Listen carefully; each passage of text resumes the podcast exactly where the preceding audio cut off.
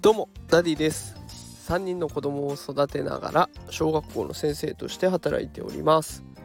このラジオでは子育てや教育を楽にできるそんなヒントを毎日お送りしております。さあまあ今日は日曜日ということでね皆さんどうでしょうかね。ゆっくり過ごされてる方多いんじゃないでしょうか。ねお仕事されてるよという方ねいつもありがとうございます。さあ今日はですね24時間テレビという非日常の大切さというテーマでお送りしていきたいと思います。さあ皆さんいかがでしょうか？24時間テレビご覧になっていらっしゃるでしょうか？私ねこの24時間テレビが大好きなんですよ。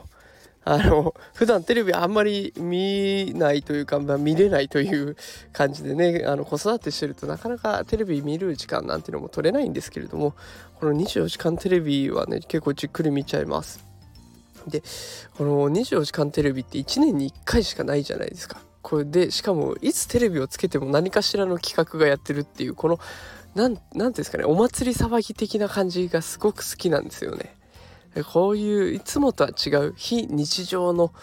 ね、この一瞬っていうのを経験したりとか体験してるとすごく元気になるのでこの1日2日大好きなんですよ。であのお祭りとかあとは1年に1回のクリスマスそういったイベントごとこういう非日常があるから逆にね日常を頑張れるっていうところもあるじゃないですか。